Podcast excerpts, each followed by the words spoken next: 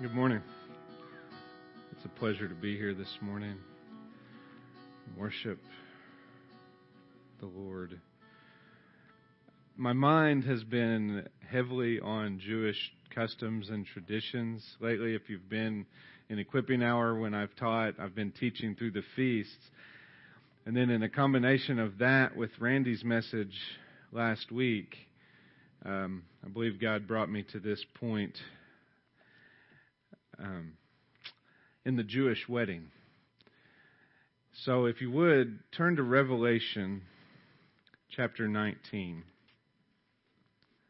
Revelation 19, verse 7, he says, Let us rejoice and exult and give him the glory, for the marriage of the Lamb has come, and his bride has made herself ready. It was granted her to clothe herself with fine linen, bright and pure, for the fine linen is the righteous deeds of the saints. And the angel said to me, Write this Blessed are those who are invited to the marriage supper of the Lamb. And he said to me, These are the true words of God. Let's pray. Father, I pray this morning, God, first off, I thank you. I thank you for your blessings. I thank you for the sacrifice that was made, for who you are, for what you've done. God, the amazing thing that I am even able to pray to you this morning. God, I pray that you would help us to realize how magnificent, how glorious, and, and even how peculiar that is that the King would hear our prayers the King of Kings, that the Lord of Lords, that the Creator of all would hear our individual prayers. That is amazing, God. Let us remember that. Let us let us get that how just how glorious and merciful you are to us, your bride. In Jesus' name, amen. So I think as I was as I was considering these things, I thought about several different passages of scripture that I think will be better understood if we understand the Jewish wedding and how that works because it's quite a bit different than our weddings in America today.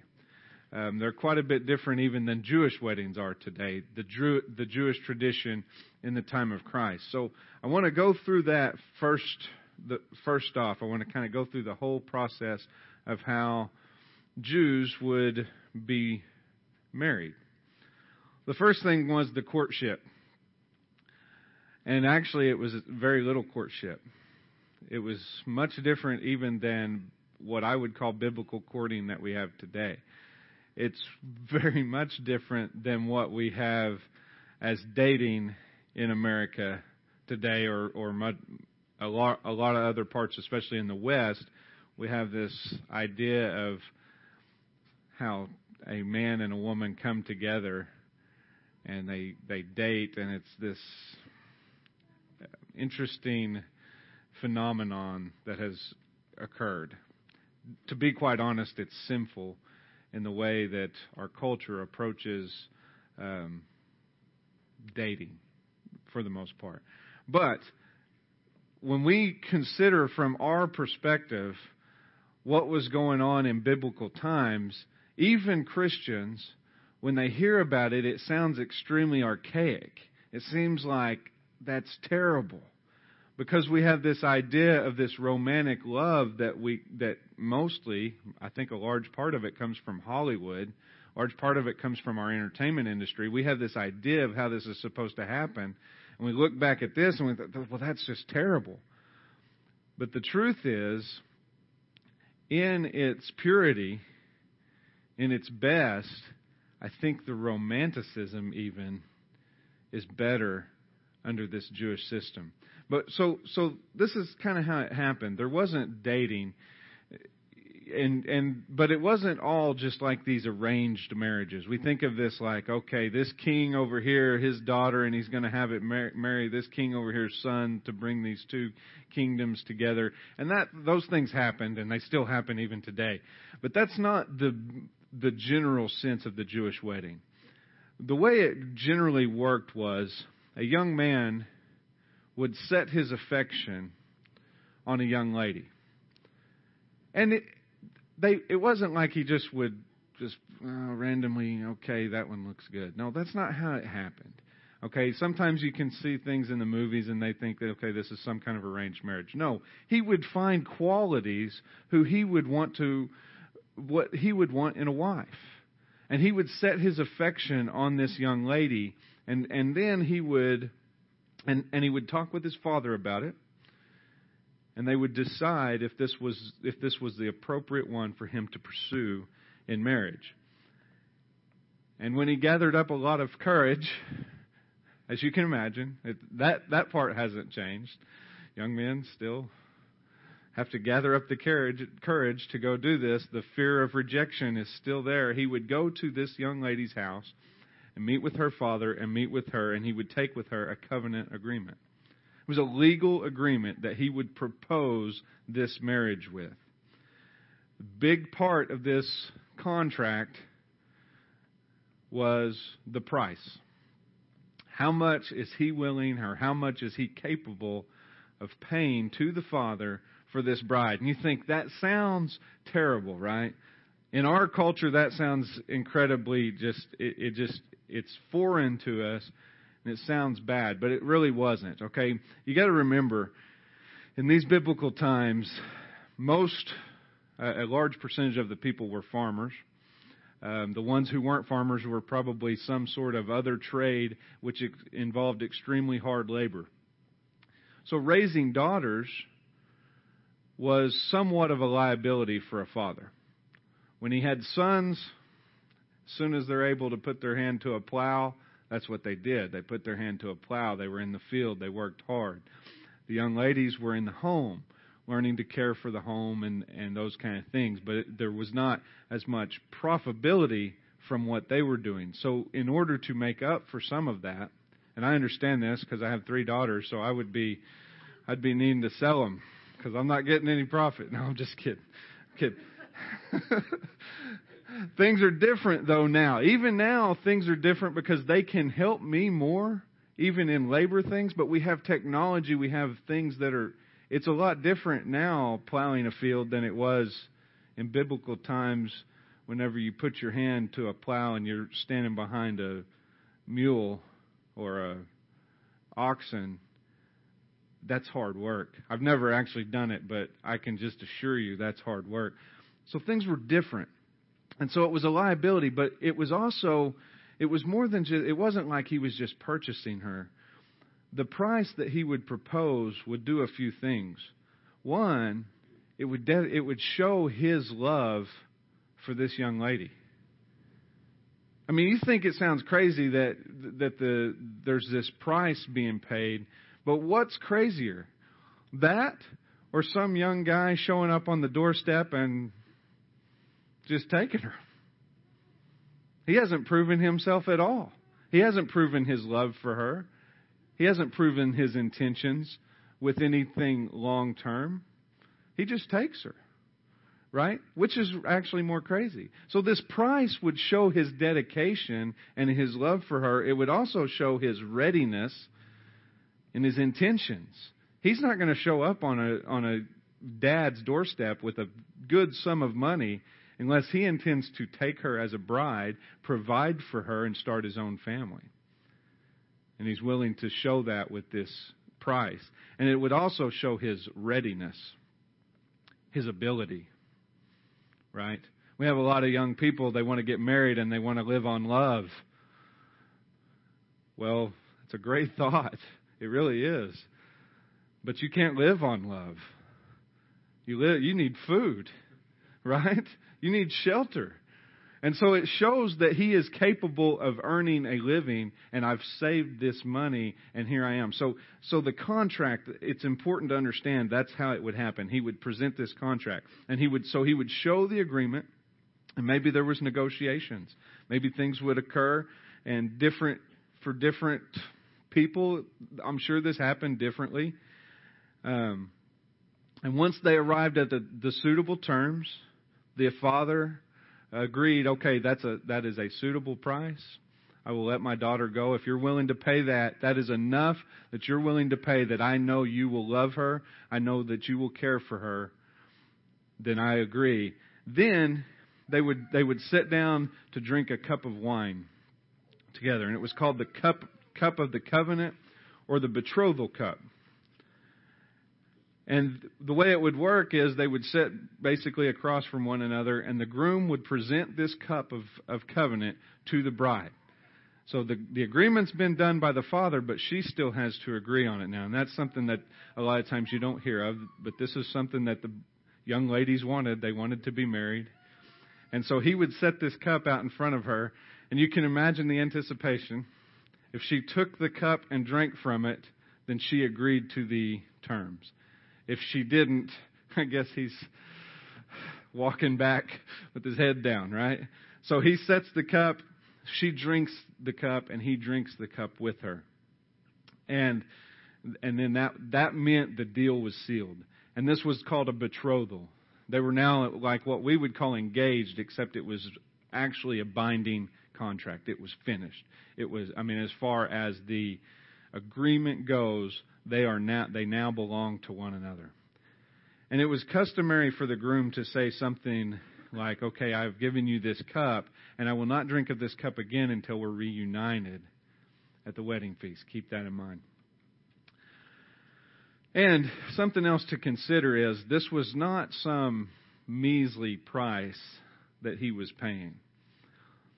And it's just like if you heard this morning, there's different levels of wealth, right? But whatever level of wealth you had, this cost was enough to make it costly. The, the, the groom had no delusion of getting something for nothing here. That was not his intention, and that was not ever going to happen. Um, sometimes it was even so costly. The groom has set his affection on this young lady. He goes to the father, and the father says, "Okay, that's not enough this is this is what it's going to take, which I can certainly agree with that. Like, uh, no, no, it's going to take more than that, son. And it might even be so much that he has to go home and reevaluate his capabilities. Can I provide that? Am I able to provide this price? He may go home and it may be somebody, and he may go home and say, Father, I, I don't, I don't think I can do this. I don't think it's I don't think it's possible for me to do this. So the price was a great sum. So keep that in mind. Then once the, the price was paid, so once the cup was agreed, the groom would then pay the price, and it was paid for. And that price did a few things. One, um, it helped them. The the money could be used to help to start to gather up her bridal gown, um, her bridal party, and it also guaranteed his return. Right. You're not going to pay this big, and a, a standard price at the time was 50 shekels of silver, um, which was a lot of money. You're not going to pay that. You're not going to lay down $2,000 and then just forget about it and not come back, right? You've paid for this and you will be back. And so once the price was paid, the groom would then leave. He would go back to the father's house, to his father's house, and he would begin to build a bridal chamber. And this was for the next step of the marriage, which was the consummation. And many times it would be an addition onto the house. Sometimes if it was a house and they had they had a special room, he would go in and he would start to decorate the room. And great pain and pride would be taken in building this bridal chamber. You didn't bring your bride, and it doesn't matter how poor you were or how rich you were, you gave them your best. Men, we can learn a lot from this, I think. No matter what we have or what we don't have, we can give our wives our best. And we can do that for their benefit. And they, and they need to know that we're giving them their best. But that's what he would do. And he, and he would, I mean, this, is, this was a seven day chamber. They would go in there for seven days. So not only did he have to build it, decorate it, get it right, but he had to have the provisions in there for seven days. So, seven days worth of food and drink inside the bridal chamber. And then, as you can imagine, the tradition was that the father would determine when the son would go back after his bride. You can probably imagine why. The 18, 19, 20 year old young man, it's good enough. I'm going, no, no, no, no, no, son. No, that is not good enough. You got a lot to learn. The father who has been through this, more mature, realizes time moves slower. Young people tend to get in a hurry. The older you get, the more you realize we have time. Slow down, make it right. And when the father agreed that the bridal chamber was ready, he would say, Okay, son, now go get your bride.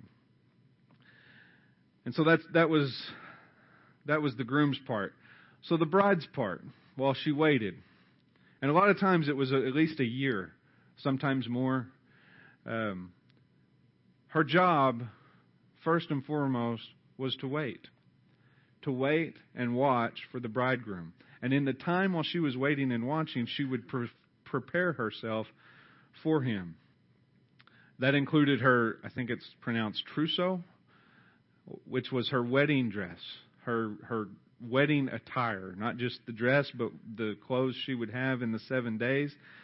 And whenever she went out of the house, she would wear a veil covering her face.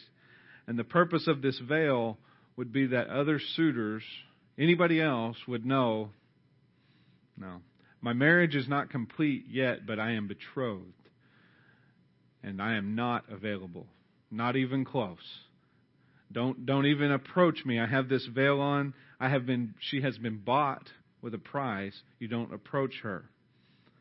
She would have a lamp prepared with oil ready to go because the tradition was that the, the groom would come steal her away in the middle of the night. Him and his buddies, I, I, I think this is awesome. I think we should go back to this. Him and his buddies would sneak up to her house barge in, take her, and usually by the time it happened, she would have her wedding party there with her as well. Her bridesmaids her sisters, whoever it was. And they would take them all, they would steal them away, and go back to the father's house where the bride and the groom would go into the wedding chamber or the bridal chamber. And so she must have her lamp and oil ready to go. Because if he comes in the middle of the night and all of the brides, and, and there's a parable about this, we'll get to that in a minute. But as you can imagine, the terrain around Israel was not easy walking. Lots of things to run into, lots of animals. I mean, just all kinds of things. You had to have light. You're going in the middle of the night, you don't have light, you're not going to be able to make it. So she would keep her lamp ready, full of oil, with extra oil. She would have her wick trimmed and ready to go. And um, and so that that kind of brings us. Well, we'll we'll we'll get to the parable in Matthew in a minute.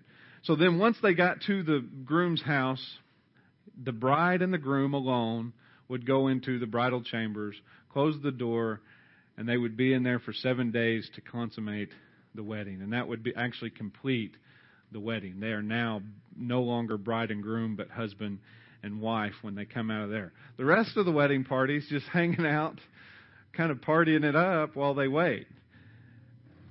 I, I as I study these things in Jewish culture, even in the feasts, and they got a seven day unleavened bread feast, and they have this, and this will last seven days. I think I think uh, our culture we're too fast. Why don't we take the time to do this? I mean, I, I just really think that God laid these laws out, He laid these feasts out, and He laid all this out with such wisdom, and their traditions and their culture was so much superior to ours in our fast-paced, uh, drive-through lifestyle. So this this wedding party was there for seven days, and it kind of helps. That kind of helps to understand. You remember Jesus' first miracle when he turned the water into wine you can understand how it would be hard to plan for to have enough people. So the the father of the groom here is kind of entertaining them while this is going on, and so there's probably you know eating and drinking, and you can imagine the amount of food and wine that would need to be provided. You can see how they would run out, and then they actually ran out in that case at the feast whenever everybody's there. So it kind of just kind of helps clear some of those up. Um, so that, and then once once they would come out, the the husband and the wife would come out of the wedding part or the bridal chamber, and there would be a big feast. And by that time, news had got around, and all kinds of people had come in to enjoy this feast and celebrate the new couple, the new uh, husband and wife. And at that time, she would come out of the bridal chamber, chamber no longer wearing the veil, and would be revealed who his bride, who his wife is. So, that's a kind of a long story to kind of help un- understand, I think, our position. Um, a few other things to kind of consider. Sometimes the covenant would give the bride a chance at a much better life. Um, they were normal, so she it wasn't something that they dreaded. This was something that was normal to them, and she got to approve so, so she would be excited. This is not something she would be dreading. She would be excited. Here's the wedding coming up. Just like any young lady gets excited about her wedding today, it's no different. She would be excited. She would be looking, waiting with anticipation for her groom to come. But can you imagine if that was somebody of great stature who had chosen her? You imagine if she was a pauper, she was poor, and some great landowner sets his affection on her and says, I'm going to take you out of this poverty and I'm going to bring you into my my wealth. Can you imagine even more? It's hard to even picture. We we don't understand kings and kingdoms enough. I wish we understood them better. But can you imagine being a poor young lady, barely surviving, barely having enough. Your family is struggling to feed all the kids, and the king just sees you one day, says, I will marry her. That will be my wife. And he comes, and great is the price. He can pay it, right? How much of how much is the anticipation then? You're going from a tent or a bark hut of some kind, and you know when your when your groom comes this time, he's taking you to the palace. He's taking you to the castle. The bridal chamber will be unlike anything you've ever stepped foot in. How much the anticipation then? So let's take this Jewish wedding now and let's apply it Let's look at it in the way, in the light of Christ and his bride. The first point, the contract. Jesus has set his affection on his bride. He and the Father have set their affection on his bride. Ephesians 1 4, he says, Even as he chose us in him before the foundation of the world, that we should be holy and blameless before him in love. The bride of Christ is the one who he adores. And it, of course, is made up of all believers. All believers make up the bride of Christ. So if you are a believer in Christ this morning, this applies to you. God, Jesus, has set his affection on you. And he came with this contract. So he set his affection on his bride and he came with the contract. The difference, there is a difference. The price had already been set. The price was already determined by the Father before Jesus came. Now, this is the King coming, right? He can determine the price. And actually, if you go back to Genesis 15, you can see the price very clearly when God made his covenant with Abraham. The, the price of whoever broke that covenant was death. And actually, if you go all the way back when Adam transgressed, that's when the price was truly set because the wages of sin is death. The price was the absolute highest price that could be paid. There was no there is no negotiations on this price. It can't get any higher. It's all. And the willingness of the groom to pay it shows up. And the readiness and capability of the groom for this bride. And so Jesus told his bride of the contract and confirmed it. If you'll turn to Luke chapter 22.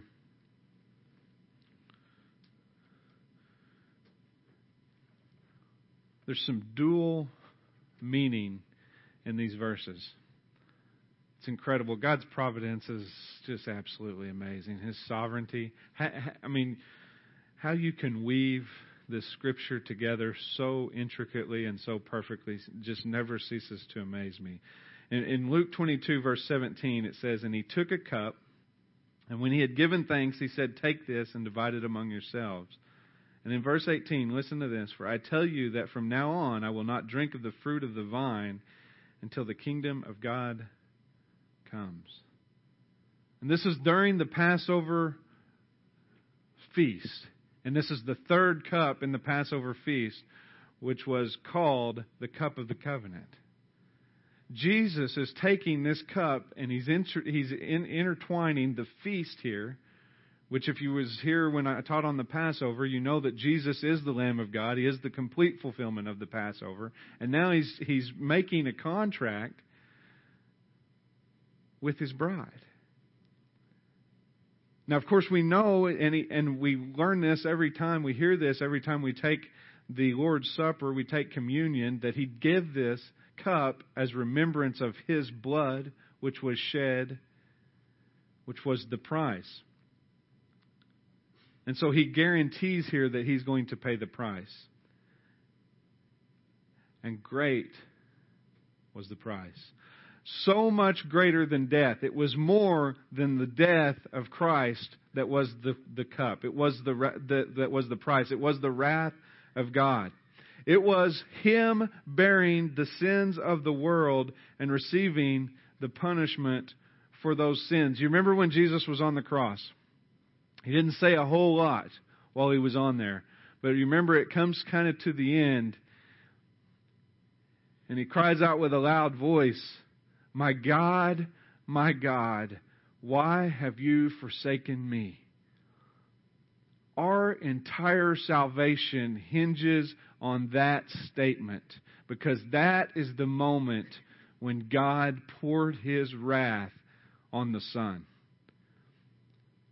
That was the price. Which he came with the contract for the bride, that's the price. It was a physical death to his body, yes, but more so, it was a receiving of the punishment of our sins. The wrath, the full wrath, every bit of it was poured out on Christ at that time. And then you remember what he said next. He said, It is finished. Which is the translation there. If you understand what it meant, that was the statement that they would make when somebody owned, owed a debt. They would stamp that on there meant paid in full. And so here we see the double meaning. We know that our sin debt has been paid in full. We hear about that all the time. The sin debt has been paid. We no longer are responsible for it because He received that wrath. But look at this. That was the price that He paid. He had the cup. They shared the cup. They agreed to the, to the contract, and the next step was to pay the price. That was the betrothal price for his bride. That's what he paid. That's our guarantee that he's coming back. And so let's look at the groom's part then. Remember the groom, after he would pay the price, he would go and prepare the bridal chambers. Look at John 14, verse 3.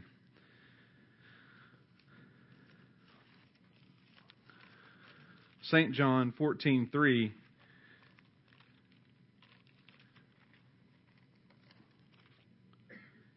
He says, "And if I go and prepare a place for you, I will come again and will take you to myself, and where I am, you may be also."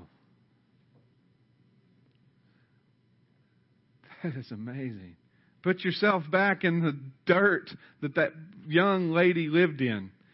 And the king is coming after her. That's who we are. We couldn't have been any farther from the king. We were the paupers. We were the ones that might get a look at the king from afar off when he comes in. But nobody's letting us get close. We're not worthy. But he set his affection on his bride and he said, That is the one And he paid the great price. And he said, I'm going to prepare. Can you imagine this? He's preparing a bridal chamber fit for a bride of a king, all based on his merit. And the bride's part. And this is where it gets real. This is where it meets us right in the face because this is us. What was she to do? She was to wait and to watch. And so if you're a Christian, this is what we do. We should be preparing for him. We should be waiting and watching. We should be anticipating his return. And this is what Randy talked about last week and it was it was so I mean God's Holy Spirit he is the great comforter. Because what he spoke of last week was so much what I needed to hear. It was so much a reminder that this world is not our home. We cannot get attached to it. And I don't know about you, but I am tired. I've seen a, a thing floating around the internet here lately. I think it's a quote from John MacArthur and I don't remember exactly what it says, but basically, I look forward to the return of Christ because I'm f- tired of fighting against this sin. I'm tired of sin. I'm tired of the effects of sin. I'm tired of fighting against sin. I'm tired of seeing others fight against sin. And when He returns, we're watching and waiting. He will set all things right. And we won't have to fight it. And we're, we're to wear a veil. The bride of Christ is to be veiled. We are to live a sanctified life. We are to let others know that we are set apart because we have been bought with the price. And this is individual, this is as a group, this is as a collective body, this is you individually. Every other suitor out there should know that we have been spoken for. And trust me, there are other suitors. Are there not? Has Satan come and offered the bride of Christ his great riches, uh, offered great riches and this great happiness? Has he done that? Yeah, he does it on a daily basis. He dangles things in front of us, but listen, he's the father of lies. He can't provide happiness. He can't provide riches only for a time, only for a splinter of a time. Like Nate said this morning, it was a vapor. Those riches that we hold on to, they're nothing but a vapor and they'll be gone. They'll be burned in a fire. He can't, and even if he could, he wouldn't offer the price that has been paid. He cannot even come close. We've been bought by the king. What other suitor can come along that's going to top that? Other humans will come. Our fellow man, they'll come with promises of contracts.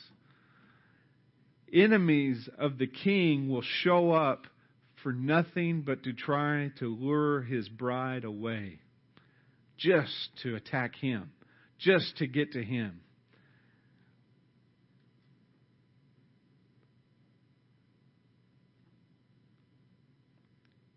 So be, be aware. Put your veil on. Let everyone know that you are bought with a price and act like you're bought with a price. Don't, don't even deal in those temptations of the suitors trying to lure you away.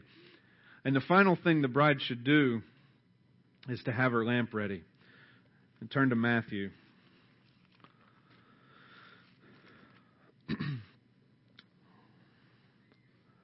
Matthew 25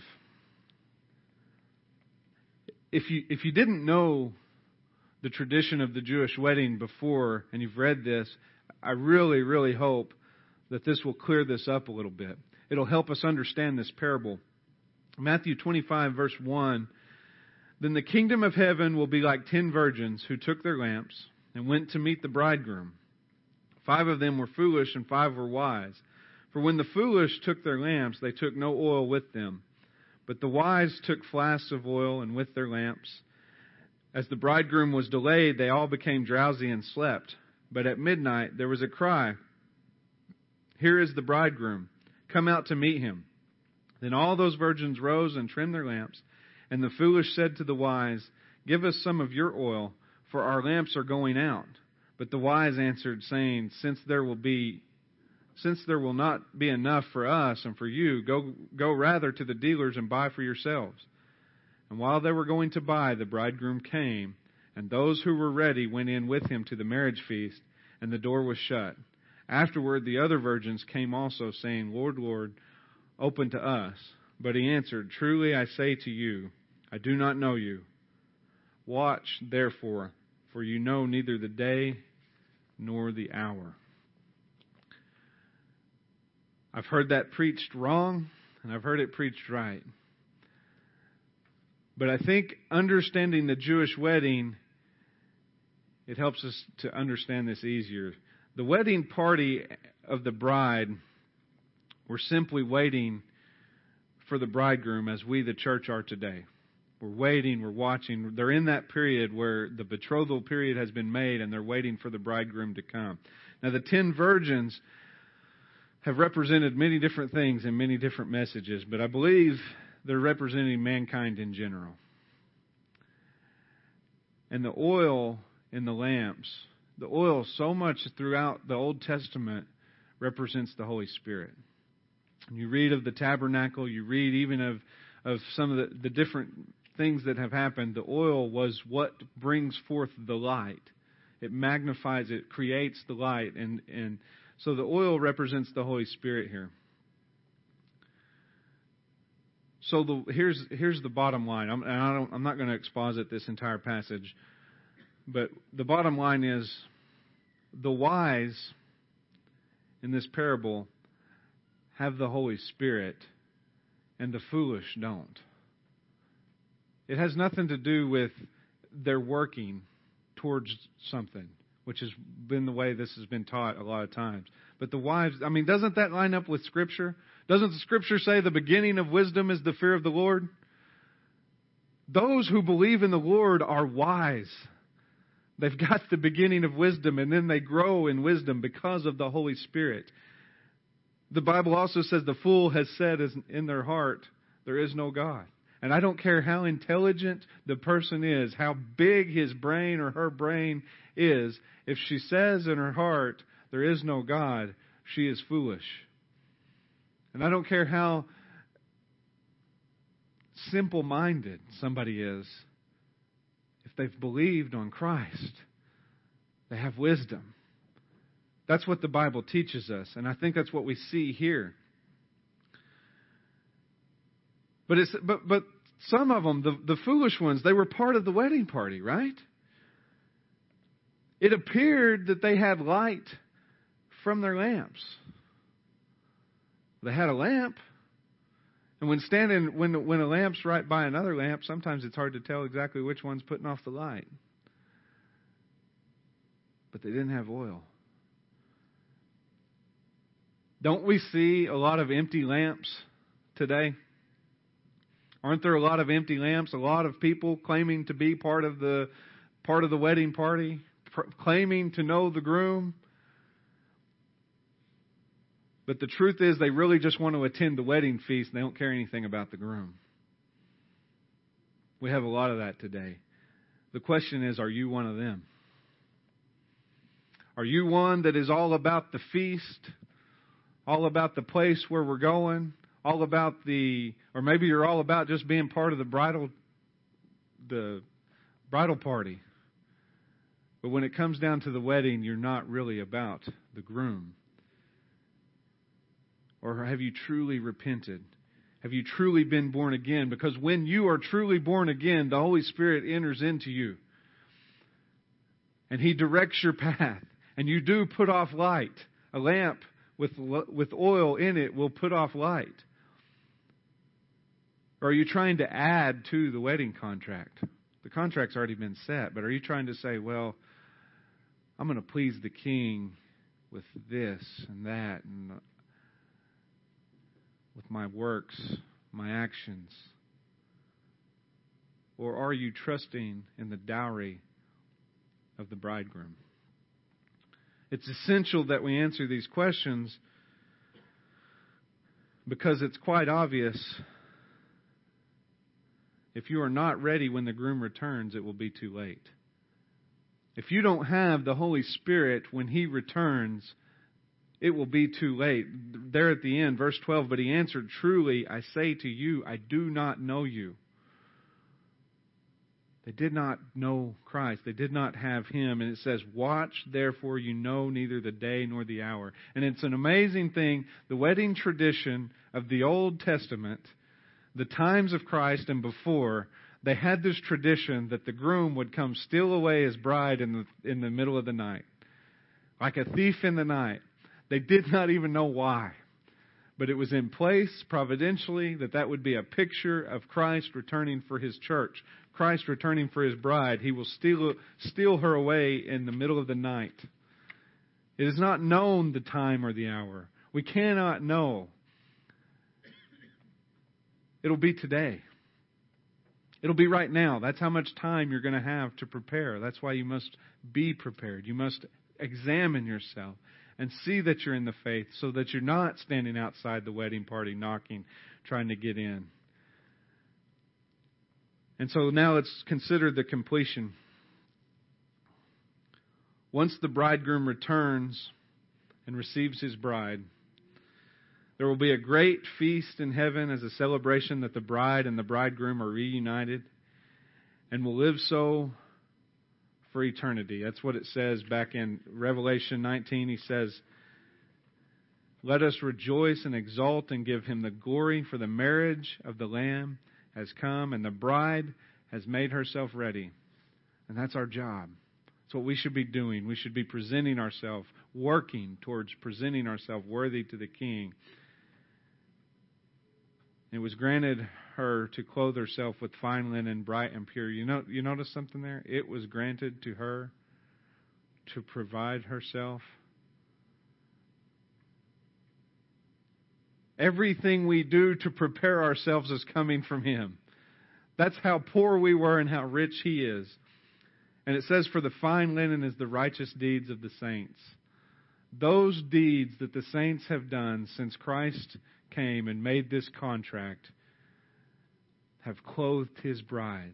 All of those righteous deeds, all the heroes in the faith that we like to read about, all of the heroes in the faith that we like to listen to and read today, the, the people that are dying in Islamic countries right now for the name of Christ, it is not forgotten.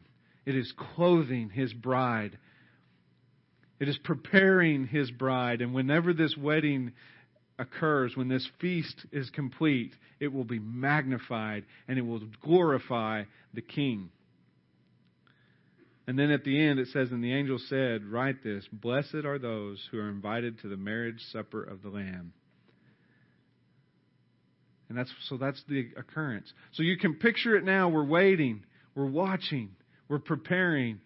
He comes and he gets his church and he brings us to the bridal chamber.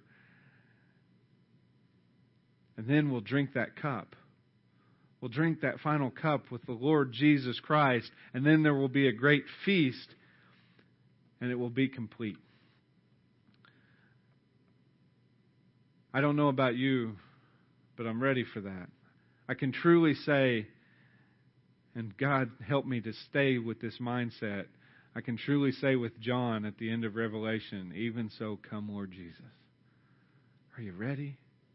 Are you ready? Are you wanting? Are you looking? I'm tired of this.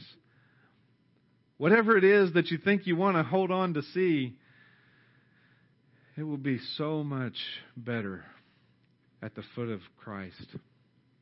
And then one other thing to consider as as I talked about the other suitors who would be coming. Can you imagine this in, in reality? Uh, a young lady who the king has set his affection on. And these other people, these other men are trying to lure her away. Maybe it's his enemies. Maybe it's just some foolish guy, some evil guy, whatever it is. Can you imagine the king's reaction when he shows up? How he's going to deal with those? Who she clearly had the veil on, and they clearly pursued her anyway? you're going to see another side of that king.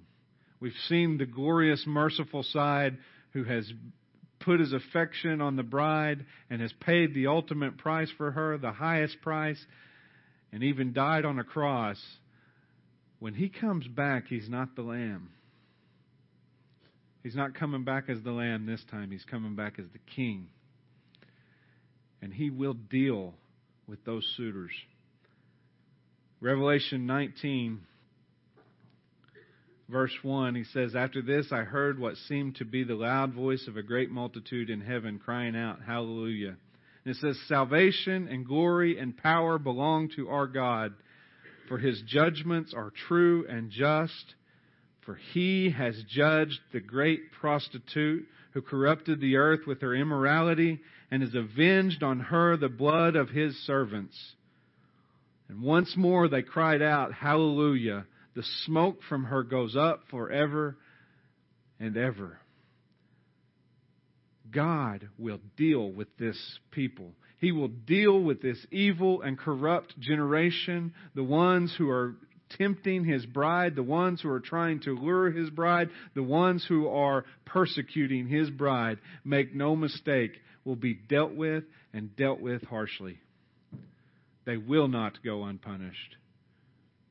So you can make that as the temptations come. Consider that. Consider, oh, you're not going to be around. You're not going to want to be around when the King returns. I've been bought with a price, and He will deal with you. No matter how treacherous it gets here, He will come back. He will return, and He will deal with that. And so it is definitely true today. Blessed are those who, who are invited to the marriage supper of the Lamb. Let's pray. Father, God, I, I just cannot give you enough praise